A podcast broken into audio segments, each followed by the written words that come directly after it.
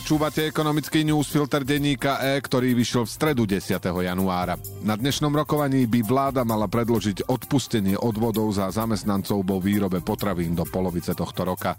Od opatrenia si sľubuje, že pomôže stlačiť ceny potravín, ktoré boli v novembri o necelých 8% vyššie ako pred rokom. Premiér Robert Fico vyhlásil, že boj proti drahým potravinám už v pondelok videom z inscenovanej porady, na ktorej rozdával úlohy vysokým štátnym úradníkom vrátane ministra financií či šéfke obchodnej inšpekcie.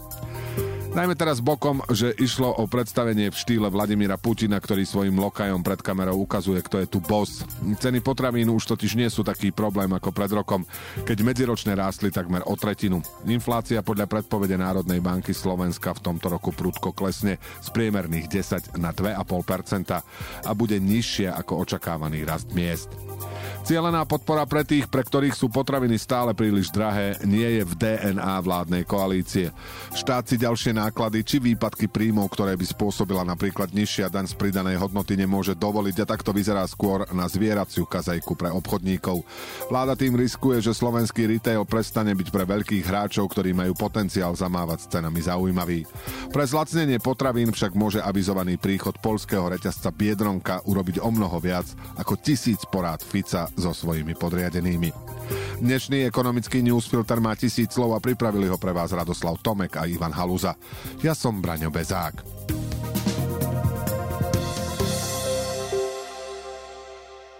Prvé dni nového roka sa na finančné trhy vrátila predajná nálada, ale ani tá nemala investorom pokaziť radosť vývoja v roku 2023. V Lani zarobili akcie zlato aj bitcoin a v závere roka sa spamätali aj dlhopisy, ktoré konečne ponúkajú atraktívny výnos. Veľkej vyspelé ekonomiky sa aj napriek radikálnemu zvýšeniu úrokových sadzieb vyhli recesii a centrálne banky skončili so zvyšovaním úrokových sadzieb. To pomohlo najmä dlhopisom, ktoré po rokoch konečne ponúkajú atraktívne výnosy. Hlavné akciové indexy si si pripísali dvojciferné zisky, napríklad americký S&P 500 vzrástol o 24%. Rast však ťahali najmä akcie sedmičky veľkých technologických firiem, ktoré profitovali z ošialu okolo umelej inteligencie. Trhu pomohlo aj silnejúce presvedčenie, že americkej centrálnej banke sa podarilo poraziť infláciu bez toho, aby ekonomika sklzla do recesie. V roku 2024 sa však už podobné zisky opakovať nebudú a akcie si pripíšu nízke jednociferné zisky, hovoria experti. Rok 2024 bude podľa odborníkov patriť dlhopisom, ktorých cena rastie, keď úrokové sadzby klesajú. A naopak. Už v závere Vlanejška ich povzbudili množiace sa signály, že centrálne banky už so zvyšovaním ceny peňazí skončili. Kúpou dlhopisov si investori môžu uzamknúť 3-4% výnos bez rizika, že ich investíciu znehodnotí rast úrokových sadzieb.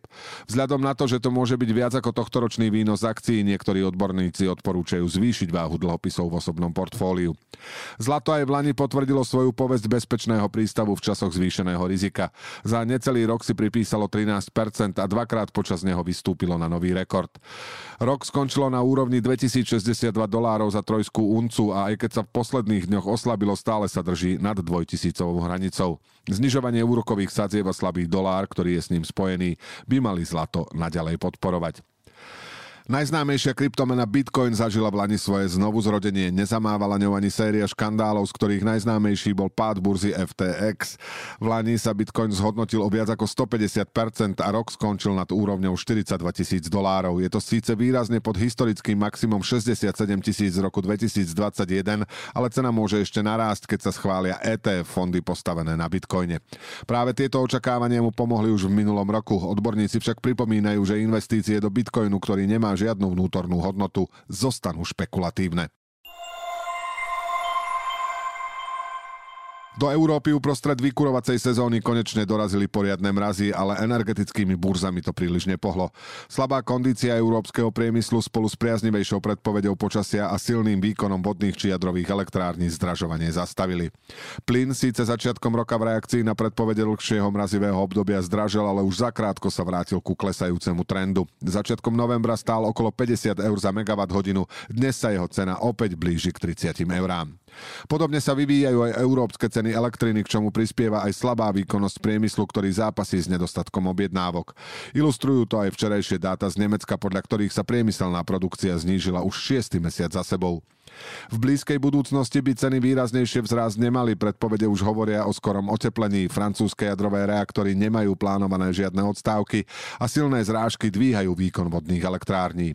Ani dopyt po energiách zo strany priemyslu by nemal rásť. Rizikom je eskalácia útokov husíov v Červenom mori, ktorá by mohla ohroziť prepravné cesty pre skvapalnený plyn z oblasti.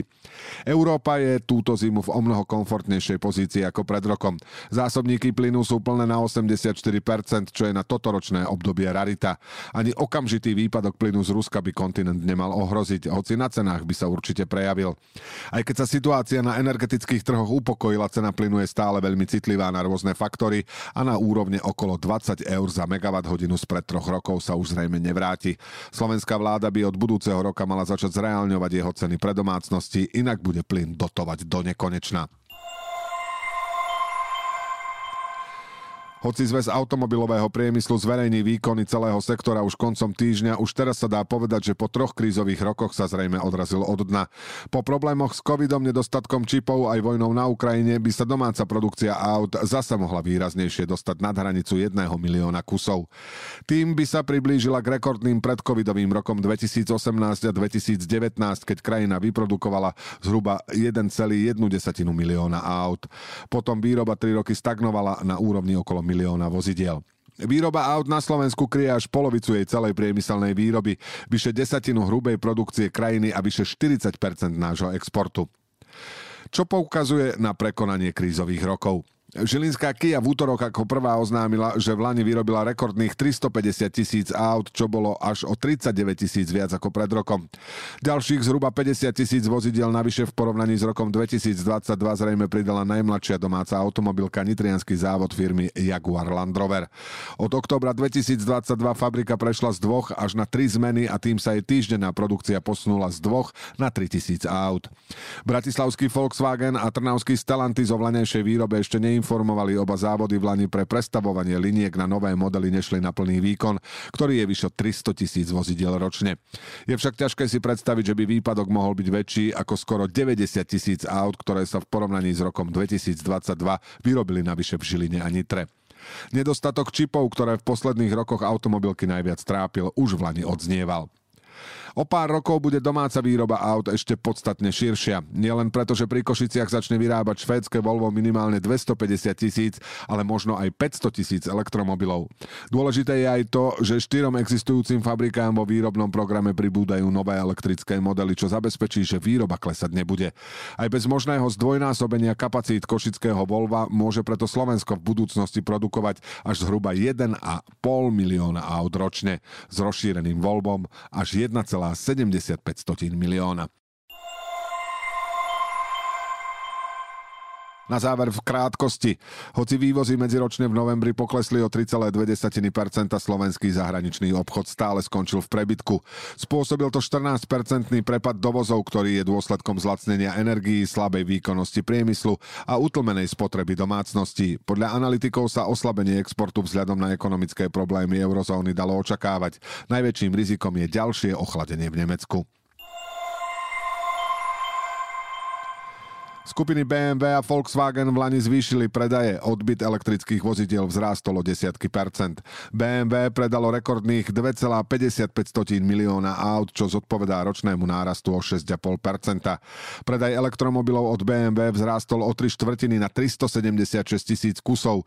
Tento rok ich chce automobilka predať vyše milióna. Skupina Volkswagen v Lani zvýšila predaj aut medziročne o 12% na 9,24 milióna. Dodávky plne elektrických vozidel vozidel zvýšila až o 35% na 770 tisíc kusov, tvorili viac ako 8% celkového predaja. Náklady na vyradenie slovenských jadrových elektrární môžu byť podľa vládnych analytikov vyššie než suma 3,25 miliardy eur, ktorú odhadol Národný jadrový fond. Analytici útvaru hodnoty za peniaze ich prerátali pomocou zahraničných príkladov. Životnosť slovenských jadrových elektrární odhadli na 60 rokov. Náklady, ktoré zahrňajú aj uloženie jadrového odpadu, majú znášať prevádzkovateľia elektrární, teda slovenské elektrárne, ktoré spoluvlastní český EPH, talianský NL a štát. Ak by prekročili rozpočet jadrového fondu, náklady by zrejme znášali spotrebitelia. Ekonomický newsfilter dnes pre vás pripravili Radoslav Tomek a Ivan Haluza. Do počutia zajtra.